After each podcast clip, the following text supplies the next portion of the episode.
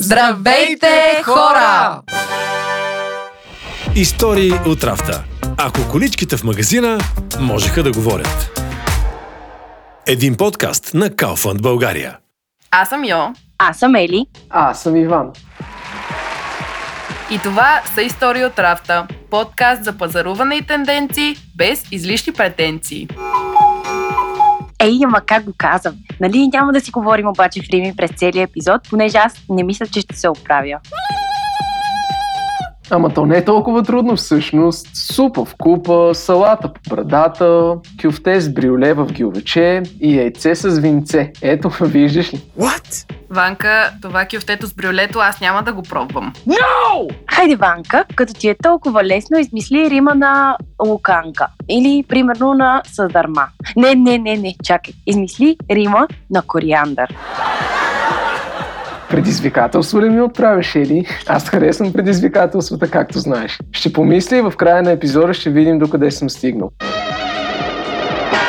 За сега ще те оставим да мислиш и продължаваме с днешния епизод, който явно няма да е в Рими. Но въпреки това се надяваме да ви е забавен и полезен. Буквално и преносно. А ако още не е станало ясно, днес ще си говорим за полезна храна. Храна, която ни прави красиви и умни. Защото човека е това, което яде. Ели ти започна вече с темата, аз освен да обявя старта на първата ни рубрика. Не, не, не, чакай. Щяхме да забравим дежурното напомняне. И така, кратко и ясно. Пускаме по два епизода месечно. Всеки епизод има по две версии. Една кратка и една дълга. Тоест, общо 4 неща за слушане пускаме всеки месец. Кратките и дългите версии са различни, така че слушайте абсолютно всичко. Аз да не се налага да помните какво, защо и как, просто се абонирайте за истории от рафта в сайта ни, в Spotify, в Google Podcast или в Apple Podcast. Това е. Готова ли си да обявявам ли вече? Обявявай. И така, нашата първа полезна рубрика за днес започва сега, на входа. На входа. Днес на входа ще поразсъждаваме малко на твърдението. Ти си това, което ядеш. Ако ядеш много моркови, например, ставаш оранжев. Да, бе, да. Да, напълно сериозно. Сега не си представяй, че ще станеш оранжев като портокал, но кожата на дланите и на ходилата ти започва да пооранжевява малко. Ами да, това се дължи на факта само да отбележим, че нивата на витамин С скача до тавана и това е поредния пример, че колкото и да е полезно нещо, то трябва да се консумира в разумни граници. И в този ред на мисли се чудех. Дали ако човек с по-тъмен цвят на кожата яде много белтъци от яйца, ще му стане по-светла кожата. Абе, дали ще му стане по-светла кожата, не знам, ама яйцата със сигурност са полезни за кожата. И то не само за кожата, те и за косата, защото те съдържат много аминокиселини и антиоксиданти, които помагат за генерирането на нови кожни клетки, също така защитават кожата от UV лъчите на слънцето и я стягат доста. Абе, много енциклопедично прозвуча, но всичко това е вярно. Момичета, чувам, че за яйца говорите, оставете експертът да ви обясни, моля. Да, яйцата наистина са супер полезни за много неща, но е много важно какви точно яйца ядете. Тези прословути етикети за отглеждането на кокошките всъщност ни дават информация и за съдържанието на полезните елементи в тях. И винаги се старайте да купувате органични яйца от отглеждани на свобода кокошки и хранени с трева а не подово и клетъчно отглеждани, за да може наистина да снабдите организма си с всички тези полезни витамини и минерали, за които Ели спомена. И не забравяйте, че те се съдържат предимно в и за това консумирайте с мярка. Я обясни повече, че на мен ми е много интересна тази тема с свободните кокошки и техните мили затворени посестри ми. От чисто хуманна гледна точка имам предвид. Пък и нали знаете, по съвет на Ели ще си купувам домашна кокошка, а и съм участвала в правенето на кокошарник. И си ми обещал домашни яйца да не забравяме. Няма да забравя. Иначе най-разпространените яйца, които купуваме от супермаркета, са от кокошки, които се хранят с зърно. И към това зърно се добавят витамини и минерали, за да преминат те в яйцата чрез храната на кокошките. И всъщност различните начини на промишлено отглеждане на кокошките нямат много отношение към това колко са полезни яйцата, които те снасят. Важен е по-скоро начинът на хранене на кокошките. Не ме разбирайте погрешно, разбира се, че е много по-добре и много по-хуманно кокошките да бъдат отглеждани навън, на свобода, а не в клетки, но когато говорим за съдържанието на полезни елементи в яйцата от свободни и от несвободни кокошки, то е почти едно и също, защото и едните и другите кокошки се хранят с зърно. Ама те и домашните кокошки май пак така се хранят, нали? Да, да, често кокошките, които бабите отглеждат на село, също се хранят с зърно. Е, и с а, някоя друга тревичка, свободен черви или боболечка. Затова те дават и наистина качествени яйца.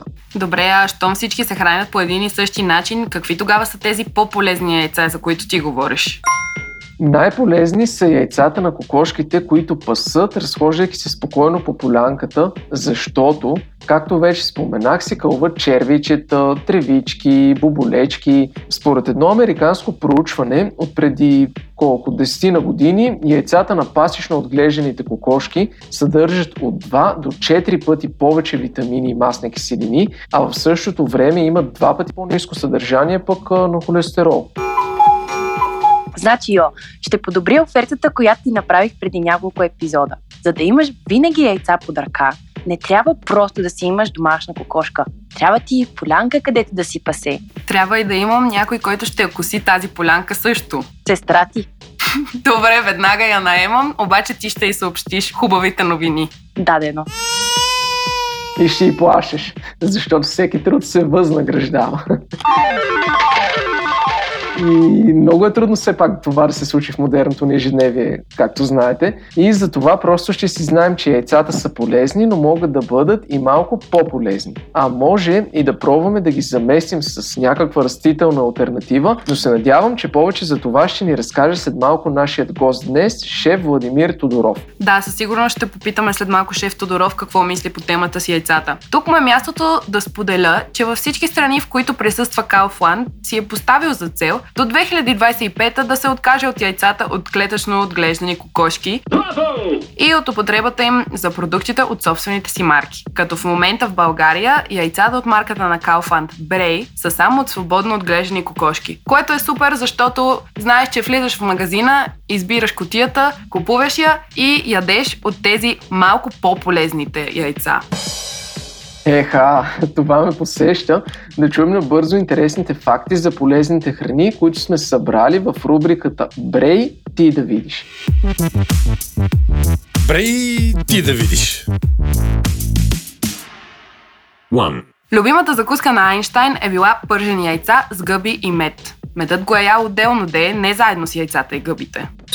Най-лесното правило, ако искате да се храните здравословно, не яще нищо, което е в пакет или котия. В момента между 15 и 20% от хората в света не ядат месо. Около една трета от тези хора са вегани, т.е. не ядат никакви храни с животински происход. А за последните 8 години веганите в света са се увеличили с над 5 пъти. Four. Най-често препоръчвания здравословен начин на хранене по нашите географски ширини е средиземноморската диета. Тя включва много пресни плодове и зеленчуци, пълнозърнести храни, риба, зехтин и вино. Да, виното е позволено. И като спомена вино. Въпреки, че все още не е съвсем научно доказано, има доста голяма вероятност да се окаже, че умерените количества вино стимулират мозъчната ни дейност. Тоест, когато пием вино, ставаме не само по-здрави, а и по-умни. Така че преди изпит си сипвам едно вино и на следващия ден знам, че съм спокойна. Май същото въжи и за шоколада, понеже аз винаги по изпити ходя с шоколад. Не знам, поне се надявам да въжи де. И аз се надявам, Ели. Ако искаш, нека да попитаме нашия гост днес какво мисли по тази тема. Ставаме ли по-умни и здрави, когато консумираме вино и шоколад? Здравейте, шеф Тодоров! Много се радваме, че откликнахте на нашата покана и че сте наш гост днес. Здравейте, много благодаря за поканата. Много се радвам, че ви гостувам. Започваме веднага с първия ни въпрос, който чухте преди малко. Какво мислите? Ставаме ли по-умни и по-здрави, ако редовно консумираме вино и шоколад? За по-умни и по-красиви не съм сигурен, по-щастливи на 100%. Ние си четем някакви неща в интернет, коментираме си ги, но в момента имаме възможност да получим информация от първа ръка. Така да се каже, от истински професионалист. Та какво е здравословното хранене? Какво трябва да ядем и да не ядем, ако искаме да сме здрави? Така, здравословното хранене за мен трябва да е балансирано. В смисъл такъв, че не трябва да се лишавате от а, отделни групи храни, просто да хапате от всичко, но в умерени количества. А какво мислите за по-строгите режими на хранене? Примерно веганството. По-скоро мода ли е то или наистина има своите ползи за здравето на хората? Определено има своите ползи за здравето на хората, но това, което забелязвам последните година, година и половина е, че веганството се превръща повече в мода, отколкото с цел някой да се подобри здравето. А кето диетата? Кето диетата, окей съм с нея, ако се използва за сваляне на килограми, но задължително трябва да имате консултация с лекар. Както при всяка една диета, но не смятам, че това е диета, която може да се прилага постоянно и това да ви е постоянната диета на хранене. И сега нещо, което винаги съм искала да попитам някой професионалист. Казват, че сол лесно се добавя, но не може да се маха. Това наистина ли е така? Има ли някакви трикове, с които бързо може да се неутрализира соленото, ако случайно добавим повече сол към ястието? Има трикове, които, да кажем, неутрализират солта, но по-добре да не прибягвате до тях, понеже не работят много добре. Някой казва, че може да сложите картофи или най-лошия случай е да си разредите ястието с вода или с някаква течност, което не е окей. Така че гледайте как слагате сол, защото в повечето случаи ястието ви заминава в букука. И аз искам да попитам нещо, шеф Тодоров.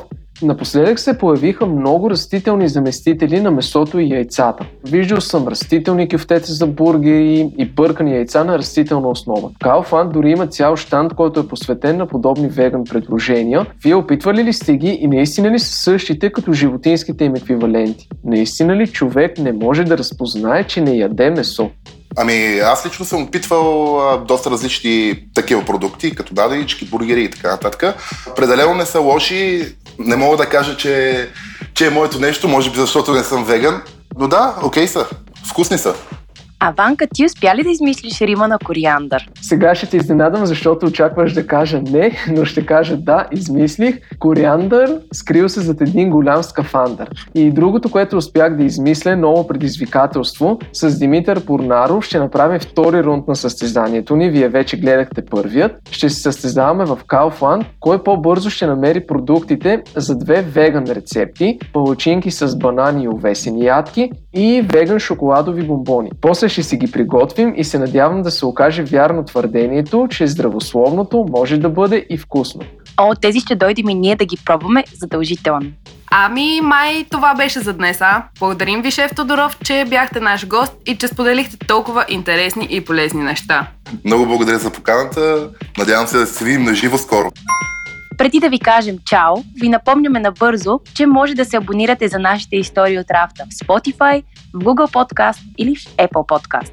Или директно в страницата ни отрafta.bg. Чао! Истории от рафта. Ако количките в магазина можеха да говорят. Един подкаст на Kaufland България. Концепция и съдържание H4H Solutions. Запис и постпродукция Podcasting BG.